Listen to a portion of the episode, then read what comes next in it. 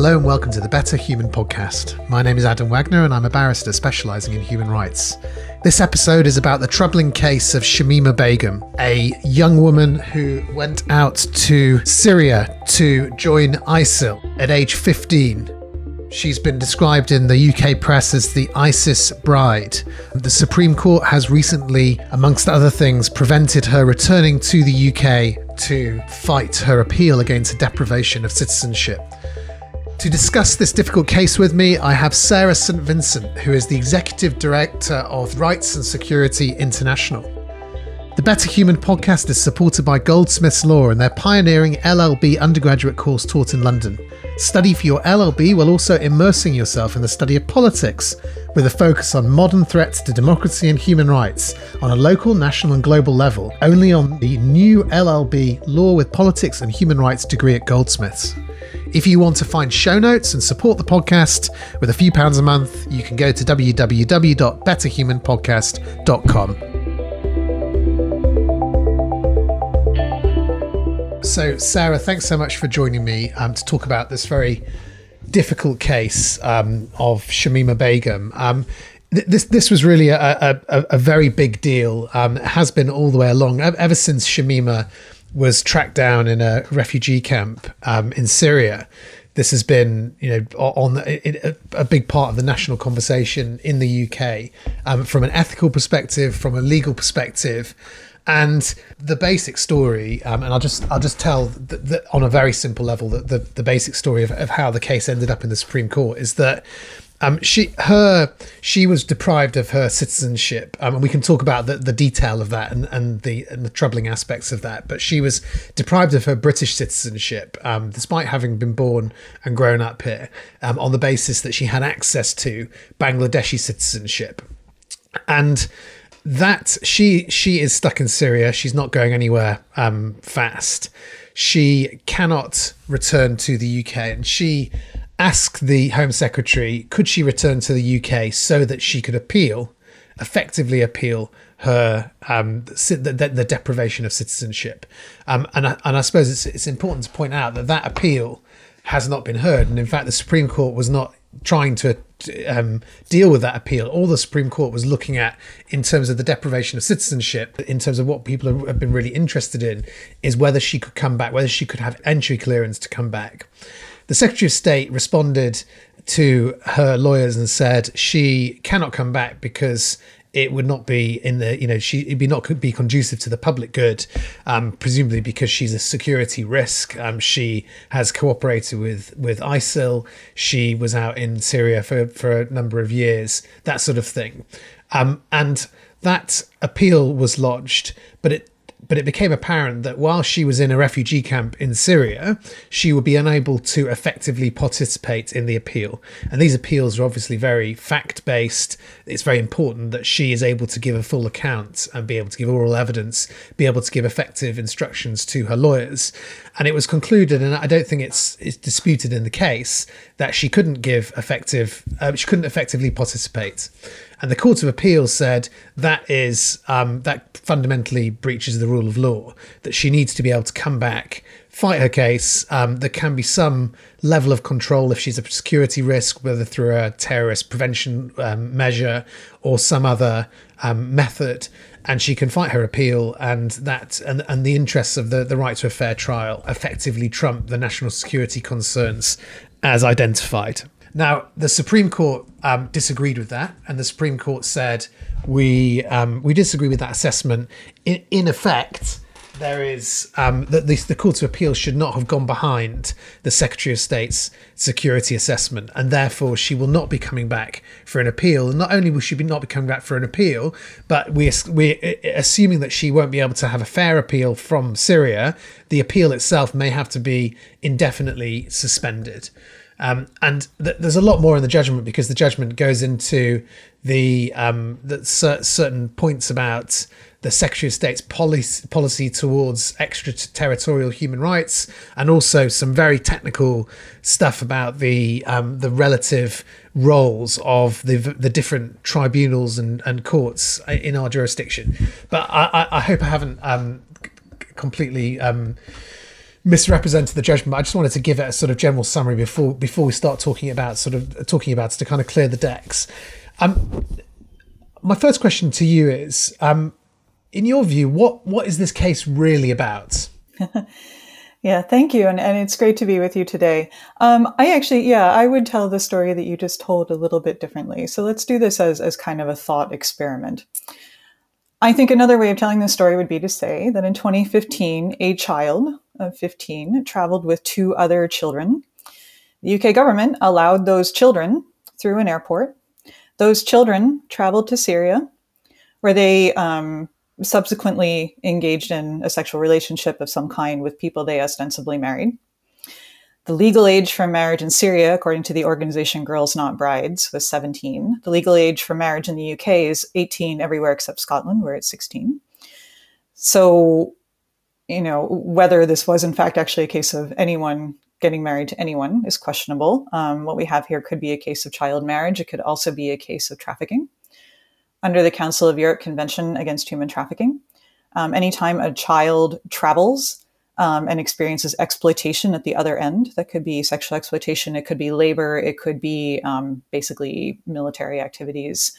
Um, that person is a trafficking victim. So we have children who traveled from the UK and arguably were trafficked to Syria. Um, when they were, when one of them was rediscovered by a British journalist and an article was published, the Home Office uh, an institution that immigration lawyers in the UK and others have long regarded as having problems of institutional racism, rightly or wrongly. Um, that is a concern, including in the context of the Windrush scandal, which was ongoing and is ongoing. Um, those concerns have long been expressed. The Home Office scoured this child's ancestry to see if she might have some other kind of citizenship. The Home Office then decided to take away this child's British citizenship, which she was born with. So by the time that she was rediscovered, she was technically no longer a child. She would have been about 19. So, but this, this young person was living in Syrian camps for foreigners who had um, wound up in Islamic State territory and were allegedly the family members of Islamic State members. Um, UN experts have concluded that conditions in the camp may amount to torture. Um, I think that there's a strong argument that at minimum they amount to cruel, and inhuman, or degrading treatment, or that they violate you know, rights to basically physical integrity. They're very dangerous places and places with a lot of um, deprivation and health risks, as I can get into. My organization, Rights and Security International, um, last year before I joined, uh, had documented the really terrible conditions in these camps. So the UK Supreme Court ultimately gets a hold of this case Again, thinking about other ways to tell this story, the Supreme Court has 12 justices, all of whom, to the best of my knowledge, are white. 11 of them are That's men. True. This all white court accepted the Home Office's conclusion, in effect, that this child of color, or former, sorry, she is now a young adult, basically accepted that the Home Office could decide that this person is so irredeemably dangerous that she can't be allowed to come back to claim her rights. UK Supreme Court criticized the lower court, the Court of Appeal, um, for basically making a finding that um, this person was not so much of a threat to national security that they couldn't be allowed to come back and assert their fair trial rights. After making that criticism, the UK Supreme Court turned around and accepted that this young person presented such a threat to public safety that she couldn't could, that that could outweigh um, her right to to fair proceedings. And so this young person of color is still sitting in this very dangerous refugee camp in Syria. Sorry, you could call it a you call it a detention camp. You call it an, an, internally displaced persons camp. There's some you know debate about how that should be described, but a dangerous and squalid place. And I think we could extensively discuss the roles that race and gender have played in this story. And, and, and it's interesting the um, that you bring up the framing of the story because um, one of the points that was made about the Supreme Court judgment is if you read it and you compare it to um, the, the Court of Appeal judgment, which was obviously went in um, Begum's favour, it seems to frame the issue much more from a security perspective than from the perspective of the appellant of, of Shamima Begum. Um, and it is, and, and it, I mean, I, I, I'm just reading them, I'm putting them side by side now. And you see, even the the way that the the factual summary um, and these things, you know, they, they, they, they're kind of things that will be missed by people who don't um, spend a lot of time looking at these kind of things, but I think they are important. You know, the, um, the and with the factual background section in the Court of Appeal, it begins. Miss Begum's father was born in Bangla- mm-hmm. Bangladesh in 1958, and then it goes on to explain her upbringing, his, you know, where he came from, his British citizenship. Um, the fact that she was born, then she, you know, that both her par- both parents were settled in the United Kingdom. Um, she left. Then she left the United Kingdom with two school friends, and, and the story of her her losing her three um, very small children, and then, well, I mean, they, they died, so they, we shouldn't lose them. And, and then the, the Supreme Court decisions starts with on the 19th of February 90, 2019, the Home Secretary was invited by his officials to deprive Ms. Begum of her British citizenship on the mm-hmm. basis it would be conducive to the public good due to the threat that she was assessed to pose to national security. The submission before him, which included an assessment by the security services, advised him, etc. Um, she was said to have travelled to Syria in February 2015 when she was 15 years old. Um, and then it tells that story, and, and, and it's quite obvious that they are telling the story through the eyes of the Secretary of State, considering the security risk, or at least, or even not even him, the officials considering her security risk. Um, and, and even there, we have that that really interesting um, dynamic of well who, whose eyes are the court considering this case from? And you've got two courts that have really considered it through different perspectives but then you have this uh, the, the, unfortunately for her it's the supreme court that prevails. Um, can we just dig into this this question about race? Because one of the um, one of the one of the big controversial points about this this approach to citizenship is that you can um, deprives you're not meant to um, in fact you're legally not allowed to deprive someone of their citizenship if they are um, if they don't have another citizenship to fall back on. So you can't make them stateless. But in this case it was um, considered that because um, Begum's father was Bangladeshi. Uh, therefore, in, in Bangladeshi law, potentially she would have access to Bangladeshi citizenship. Although Bangladesh have declaimed her completely, unsurprisingly, because um, you know why, why would they if they're being told this is a potential terrorist? What's the likelihood of her being allowed to claim that citizenship? But that that is not just about Begum. That's a, a lot of people. It would, would apply to very, very many people in this country um, if that was allowed to, um, you know, it, well, it has been allowed to um, to be authorized. Yeah, I so I want to to revisit a couple of things that you said about the the UK Supreme Court seeing this through the Home Office's perspective, and then I'd be happy to turn to that citizenship question because I agree there are some real um, logistical inconsistencies around how the government and the UK courts are thinking about um, Ms. Begum's relationship to Bangladesh. Um, so you mentioned the Home Office assessment, and I should say that that yes, the court, the UK Supreme Court, basically said that the court should be deferring to these Home Office assessments of, of dangerousness and risks to national security. We haven't seen those assessments. Um, I think that although some portions have perhaps been disclosed publicly, um, much of that evidence remains closed. It remains out of view to us. And the entire reason we're going through this exercise is that Ms. Begum has not been able to come back to the UK or communicate effectively with her lawyers um, about her side of the story. So we are necessarily having a one-sided view here. That's that's how the case arose, really. Um, and so what we know of the Home Office's assessment seems to be largely non-individualized. Um, the Home Office has made a bunch of statements about the Islamic State and what the Islamic State was like. Um, there isn't a whole lot of discussion about Ms. Begum as an individual, and so we see her lumped in, I think, based on religion and perhaps based in some ways on on race. Um, with others, and you don't see this kind of individualized assessment of who she is, what she has gone through. We say she traveled to Syria. The UK Supreme Court says she traveled there. Was she trafficked? Um, does that word travel hide hide an actual victimization behind it? And so one of the things I thought about in reading this judgment was many of the the racist narratives that you know, is, I'm from the United States, and and the racist narratives that we encountered in the 80s and 90s and still do about dangerousness and race, or the idea of super predators. Um, this idea that some people are just so irredeemably dangerous that they'll necessarily pose a threat wherever they go and no matter what happens. Um, that is a racist stereotype. And it's not clear the Home Office has done the work to make sure it avoids that kind of thinking.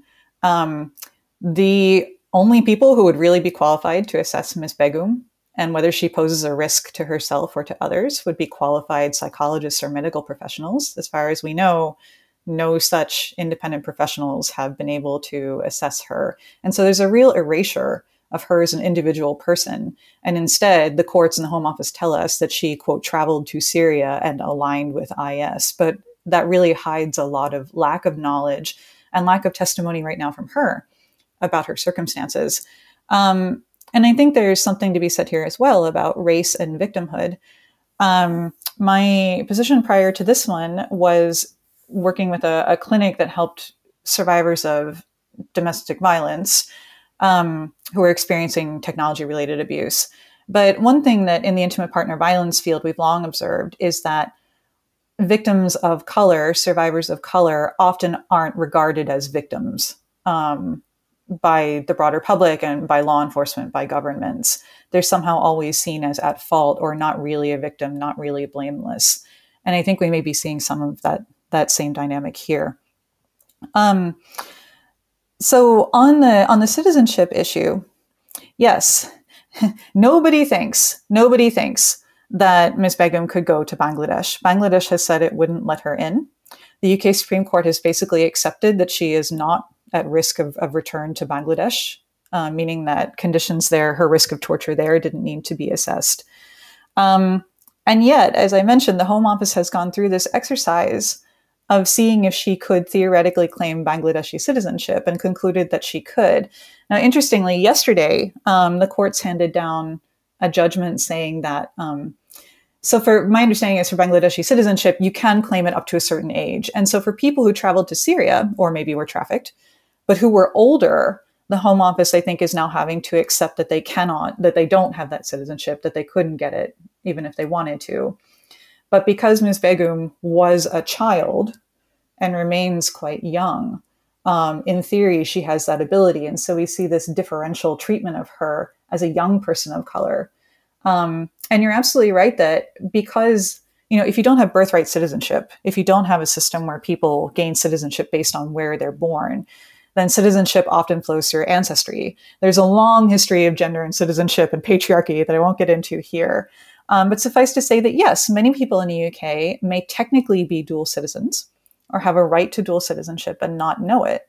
And so you have this prospect or arguably a reality of the Home Office being able to scrutinize your racial background, your background of nationality, your historical ties to immigration to see whether you might have some connection to another place such that it could strip you of your British citizenship. And again, I think that raises real concerns under human rights law about discrimination, um, discrimination based on race, nationality, parentage, and also, as I said, youth status, basically, in this case. One thing that um, jumps out uh, in, in, this case as well, I think, in, in, you're absolutely right. We can't, I mean, this case is subject to the very odd um, special advocate procedure, where so so there are special advocates for the courts that are appointed, who are separate counsel who get to see the security, um, the, the, the, the sensitive security material, but cannot communicate any aspect of it to the um, to the appellants, so to to Shamima Begum and her lawyers. So it's this, and and they will be part of closed hearings um, with the judges, trying to make sort of points that they think the appellant might make, which is a very strange system. Um, but we don't know what's in that security material. But what we do know is that in the case of hundreds of other people who went out to, um, you know, to join ISIL in Syria and other places in, in Iraq, they have come back to, they've been allowed to come back to the UK. And it seems like, and, and if we're going, going to be a little bit skeptical of the, of Sajid Javid's decision, it seems like the big difference between a lot of them and Shamima Begum is they weren't on the front page of the newspapers um, as, as a sort of cause celeb um, in in relation to this issue. They were allowed, they sort of were allowed to quietly return. And in a way, it seems, and I don't know what's in the security documents either. It seems like there's a good prospect that the difference between her and the others is that she became, uh, uh, you know, infamous because of the newspaper coverage, rather than any particular security concern about her danger to the UK as and above those individuals who have been brought back and put through de-radicalization programs, security reviews, that sort of thing. Yeah, um, I think that she became, for in the media depiction, the embodiment of a stereotype. And again, this this the choosing of someone as to symbolize a racial stereotype in the media, which also remains white dominated, um, has a long history too. And so I was actually, I did a, a Google image search. Um, I was looking for an article about her that I couldn't get to, and I saw a copy of um, the Metro. So apparently, the UK is, you know, the the newspaper, the largest circulation, the thing that people would read on their way to work on the tube, right? Um, and you know, huge cover, block lettering, and it said it had an image of her and it said jihadi bride wants baby on NHS. And that to me was it, it's so many of the stereotypes rolled into one. It's the othering of the person. And so it's it's this connection of her to violence we see and foreignness. So we see jihadi, that word, bride. She's somehow, first of all, she may not have been anybody's bride, legally speaking, and she may have been a victim here you know, and but forever fixed at the moment of, of her ostensible marriage. And then baby on the NHS just ties into so many racial stereotypes about who claims benefits and the idea that some people exploit the system.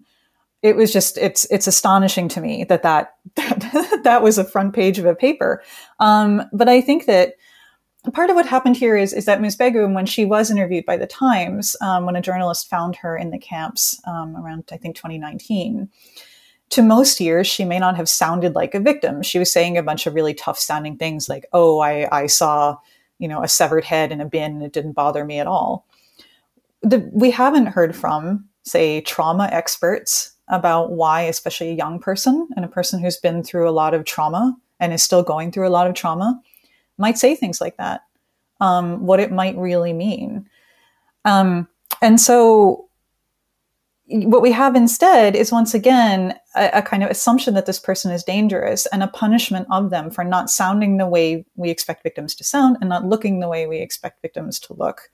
There was another piece to what you were asking about, and I'm, I'm afraid that I might be forgetting it. I, I think it was it was about the, the, the difference in treatment between her and other less prominent um, you know, I, I, people have gone out to Syria and who have been allowed quietly to return here go through de-radicalization programs you know be managed by the security services and it just seems i just find it very it, it, pretty implausible um, knowing mm-hmm. what we mm-hmm. know about her the fact that she's so young the fact that nobody's claiming she was any kind of senior leader in the movement that she would be so much more dangerous that she would be a special case who could never be allowed back to the uk yeah i agree i think there's something i'm going to say it patently absurd um, the UK has one of the most comprehensive, many would say human rights violating surveillance sets of surveillance powers on the face of the earth um, under the Regulata- Regulation Investigatory Powers Act. Um, the UK police have many powers. The intelligence agencies have many powers. And so the idea that somehow the UK would be unable to protect itself from this presumably traumatized young person um, and again, even if she weren't young, someone who's lived through this much trauma, but just again, a single individual who's coming back without many resources. The idea that somehow the United Kingdom, also replete with social services, um, replete with many agencies that are that are intended to provide assistance, um, including to people who have experienced a great deal of psychological distress. Um, the idea that the United Kingdom couldn't handle this um, and somehow would be at such a, a such a great threat from this one vulnerable person. To me it, it's i think it, it's it's a neat erasure of all the powers the uk has domestically to monitor people and to track them um, you know and, and to be having law enforcement keep an eye on them. Again many of us would say that some of those powers are rights violating but they are certainly very very broad. And i think you're right. I think that again she's in this unfortunate situation of becoming the subject of a politicized decision. And the uk supreme court has suggested that this is acceptable because you know if, if people find this unjust then they can express that when they go to the ballot box but that's not how fundamental rights are supposed to work.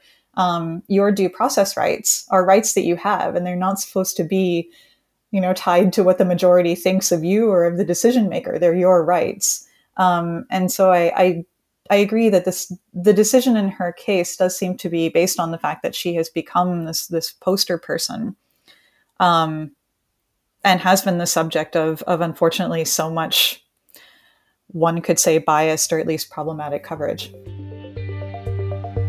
The Better Human podcast is supported by your contributions. If you find it useful and interesting, I would really appreciate if you consider giving just $3 a month that's just over £2 via our Patreon. That's patreon.com forward slash betterhuman. And if a couple of hundred people do that, then that will make the podcast sustainable and I can carry on interviewing interesting guests about fascinating human rights subjects. Can I just pick you up on um, the gender side of things? I think we've spoken about race, but not as much about gender. And what, what what's your concerns in relation to her gender, the and I guess the background, the specific her specific history, um, and, and and and I guess also age was is is also quite very relevant here because she was a child, um, fifteen years old when she either you know willingly or, or, or unwillingly went out. We don't really know. Well, yeah, I think as I as I mentioned a, a few times before, there is a tendency. Um, among law enforcement governments and others to not perceive women of color as you know truly victims truly survivors. And there's a there's a gender stereotype of, of women in general as somehow deceptive or sneaky. And so you wind up with this di- dichotomy that you're either you know this this pure innocent person um, often depicted as white or you are this sneaky deceptive often portrayed as over sexualized and so on. Um, person who's who's just going to wreak havoc. And so I think that we do see some gender stereotypes um, coming into play in this case. I think gender and, and her youth also play into her vulnerability. Um, conditions in the camps are terrible.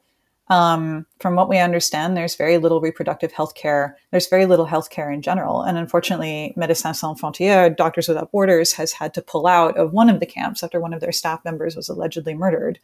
Um, and so I think that the the gender dimensions of this really have yet to be fully explored um, by both the courts and and I think perhaps some on, on the human rights side in terms of how it has shaped perceptions of her and how it shapes her vulnerability moving forward. Can we just talk about the court's role? Um, because because the courts are you know they they play in, in these kind of cases and just thinking about the power dynamics ultimately the secretary of state has an enormous amount of power um, over her. Um, you know, uh, probably more than he he. Well, he I say he at the time and she now. Um, you know, the fact that they can deprive her of citizenship, the fact that they can um, prevent her also coming back to the country to be able to fairly take part in an appeal against that deprivation. Th- that's a lot of power um, to be placed in in, in one um, part of the state, and and you would traditionally see the courts as the the counterbalance to that. That's I mean I I think that's certainly where the Court of Appeal saw itself as ultimately if she's not got the courts, she's got nothing. She's got nothing left. Mm-hmm. She's stuck. And do, do you think the courts have the Supreme Court has in a way ducked its responsibility in in the rule of law system? You know, it, I'm coming from a country where we have judicial supremacy basically rather than parliamentary supremacy. So it has been quite interesting to me to see the incredible powers that the Home Office has and the ways that the courts are willing to defer to some of those powers. I'm less well placed to, to talk about that specifically. What I can say is that, again, citizenship and race have a, a, an, a history of, of being intertwined that goes back hundreds, if not thousands of years. And we see a lot of racist actions, discriminatory actions, um, and other really problematic practices playing out in the area of citizenship often because it's about who belongs um, and how they how they demonstrate that they belong and, and who has to accept that they belong. Um, so, for example, women um, in the 19th century and up until I think the early 20th century could lose their citizenship based on who they married. If you married a foreigner, um, this would be in at least the US, I think the UK and other common law jurisdictions as well. If you married a foreigner, you often were not considered a citizen anymore. You took the citizenship of your husband. Same, again, at least in the US, issues of citizenship were at the heart of um, slavery, of, of segregation, um, oppression of indigenous peoples. You know, that, that denial of citizenship has often been at the heart of oppressing people. Um, and I think that here it would be at minimum helpful, one might say crucial, for courts to keep in mind that connection between citizenship and often overtly or implicitly racialized programs and, and policy goals. Um, I think sometimes the agencies that make these decisions aren't necessarily consciously making that connection. But I think we are all responsible for being aware of that history and for being aware of the very real consequences this creates um, for creating, in that it, it basically sets up a, a two tiered system of citizenship where depending on your ties to other countries, um, you could potentially be stripped of this and find yourself uh, in a very, very difficult situation. I'm thinking thinking back to what H- Hannah Arendt said about statelessness, and she knew plenty about statelessness because she'd been stateless herself, and she said, you know, I, I, to paraphrase that you there's no point having rights unless you had a right to have rights, and and what she meant was human rights that are focused on the state that are only exist in the state system. The the the, the problem becomes when you do, do not have a state to protect those rights. And we see that, and, and, and, and you're absolutely right. It's, it goes back, you know, this idea of banishment is, is so old. Um, it couldn't, it's almost, you know, it, it, it evokes something which is very um, deep in our culture.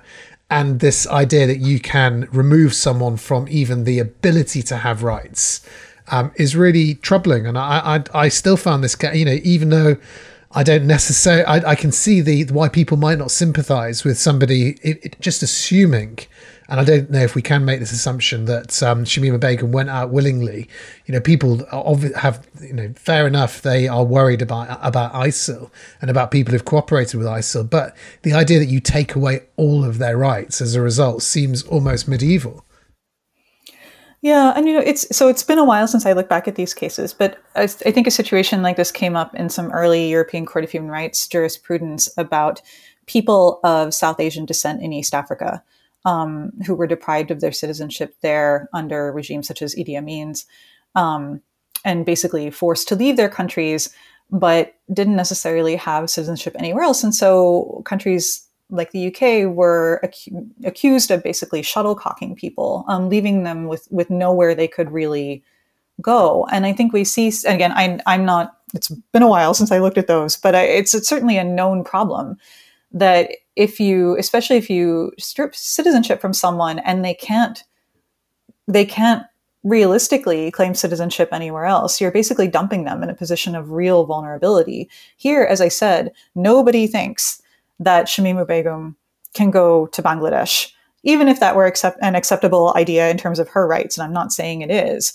Um, the Home Office and everyone have basically accepted that Bangladesh is not necessarily going to let her in, that she is in Syria for the foreseeable future. She does not have Syrian citizenship. And so she is basically left in a position of de facto statelessness, of being dumped in a place where at the end of the day, she doesn't have a right to be. Um, you know, she's she's there as, as a displaced person or a detainee, depending on how you look at it. But in the longer term, she doesn't have a right to live there either. Um, I'm not an expert on Syrian law, but again, this is a known problem. And I'm not saying that the UK Supreme Court has to rule a certain way on that, but I think um, the UK courts ought to at least be aware of this known problem of stranding people, um, especially people of color, when there's nowhere that is willing to either recognize their that's willing to recognize their citizenship and also let them in. Yeah, and and and, and it leaves open the possibility if you if you just think of it from a I guess from a, moral perspective, it's it's put it's entirely plausible in this case that she was a vi- effectively a victim of trafficking, that she was psychologically you know um, manipulated or brainwashed, whatever you want to call it, to to go out there as a child um, that she suffered terrible things while she was there. We know that she lost three three children. We don't know anything about. It. And uh, one thing you learn as a lawyer is until you become involved in a case, you never know the de- the real detail. You know that life is a lot more um, complicated than any summary or any news article, um, and it's only when you dig into the actual detail that you that you really understand it. Um, and, and there is a real real possibility that an injustice has been done, and she's left with no um, no no remedy um, because of the way the court deferred um, and I think deference. You mentioned the word deference, and I think deference is the is the byword of this judgment. Is the Secretary of State has said she's a security risk. There is nothing we can say. There's no evidence to counter to counterbalance that, and therefore she is a security risk, and that is the end of the story. Um, I, I, do wonder now. I mean, I, I, don't know whether you have any thoughts about what what can happen next. Um, I don't know actually, um, and I did mean to find out whether she's taken an appeal to the, the European Court of Human Rights, who I would imagine would be very interested in this case. But otherwise, it does seem that she is is potentially without a remedy. She is stuck unless the politics on the ground change. It does seem she's stuck. Yeah, so I want to go back to something you just briefly um, when you mentioned that she might have been psychologically manipulated, and say that actually for child victims of, of trafficking, you don't need that element. Um, so for an adult, for, for an adult survivor um, to to be under the um, under the Council of Europe Convention Against Trafficking, um, to qualify as a trafficking survivor, you would need, yes, some element of coercion, deception, fraud, something like that, plus movement, travel, um, plus exploitation at the other end. For a child, for someone under 18, you don't need that first element. You don't need the the coercion, deception, fraud, you know, whatever else might have happened. All you need is the travel and the exploitation. Um, so in Shamima Begum's case, it doesn't even necessarily have to be the case that that she was somehow psychologically manipulated. She was a child, um, and so those elements of of movement plus exploitation are enough. Um, and in terms of what happens next, I think that you know, arguably under European Court of Human Rights precedent, the UK should be on notice that this person might be a trafficking survivor. Um, and there is case law out of the European Court saying that the government has an affirmative duty to investigate um, concerns about that and see whether someone is, in fact, a, a trafficking survivor. And so, you know, the Home Office has many agencies that are part of what's called the national referral mechanism here. The the it is it is kind of formally independent, but meant to be the way that trafficking victims get identified and referred for help and support in the UK. So the Home Office has every reason to be very aware of when somebody might be a survivor of trafficking um, and the kinds of support that they need. And so I do think that one next step for the government would be to take this seriously um, and to comply with its human rights obligations to look into whether this person is a survivor of trafficking. Um, and you know, procedurally, I again, I don't have the expertise on UK law to be able to say what um, Ms. Begum's lawyers could do, but I do want to say that yeah, we, the only voice we haven't heard in this entire discussion, all these court cases, all the media coverage, for the most part, we haven't heard hers. She has spoken to a few journalists, but in the legal cases, um, we haven't heard from her about you know any any of the the circumstances that would be relevant here and like i said there hasn't been that kind of individualized scrutiny really um, of whether she would pose a risk to herself or others and certainly not the kind of professional evaluation that would be needed so i think that you know before courts and the home office and others keep proceeding on the basis of what are basically assumptions there ought to be some of those evaluations by independent qualified professionals um, on an individualized basis. And you know, for for her lawyers, um, the court did leave. It is basically a stay, so they're not saying that that Ms. Begum can never come back or never give evidence in her own case. They're basically hoping that the circumstances will change.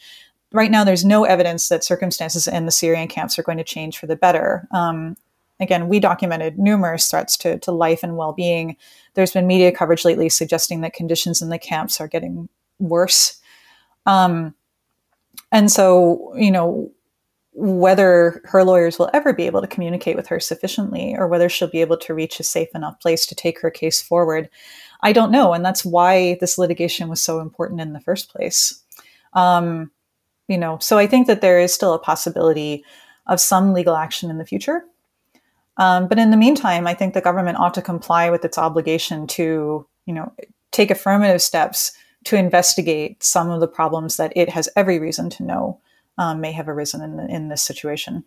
Sarah, thanks so much for discussing this important issue. Um, do, you, do, you, want to um, tell people how they can find out more about Rights and Security International?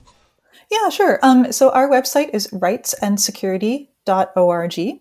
And on there, you can find an in-depth report we did into conditions in the Syrian, uh, the Syrian camps for alleged family members of, of IS fighters, and um, it's called Europe's Guantanamo, and you can find that there. Um, and you can also follow us on Twitter at Rights Security. Um, but thank you. Thank you so much for having me today. So, thank you very much to Sarah St. Vincent, who is the Executive Director of Rights and Security International. Thank you also to Goldsmiths Law, who support this podcast, and their pioneering LLB undergraduate course taught in London. Study for your LLB while also immersing yourself in the study of politics with a focus on modern threats to democracy and human rights on a local, national, and global level, only on the new LLB Law with Politics and Human Rights degree at Goldsmiths. If you want to support the podcast and help make it sustainable, you can give a few pounds a month at www.betterhumanpodcast.com, where you can also find show notes and other information about past episodes. If you want to help the podcast, you can also leave a review on your favourite podcast platform, which would be extremely useful, but only if it's a good review. So thank you very much. My name is Adam Wagner. This is the Better Human Podcast, and I'll see you next time.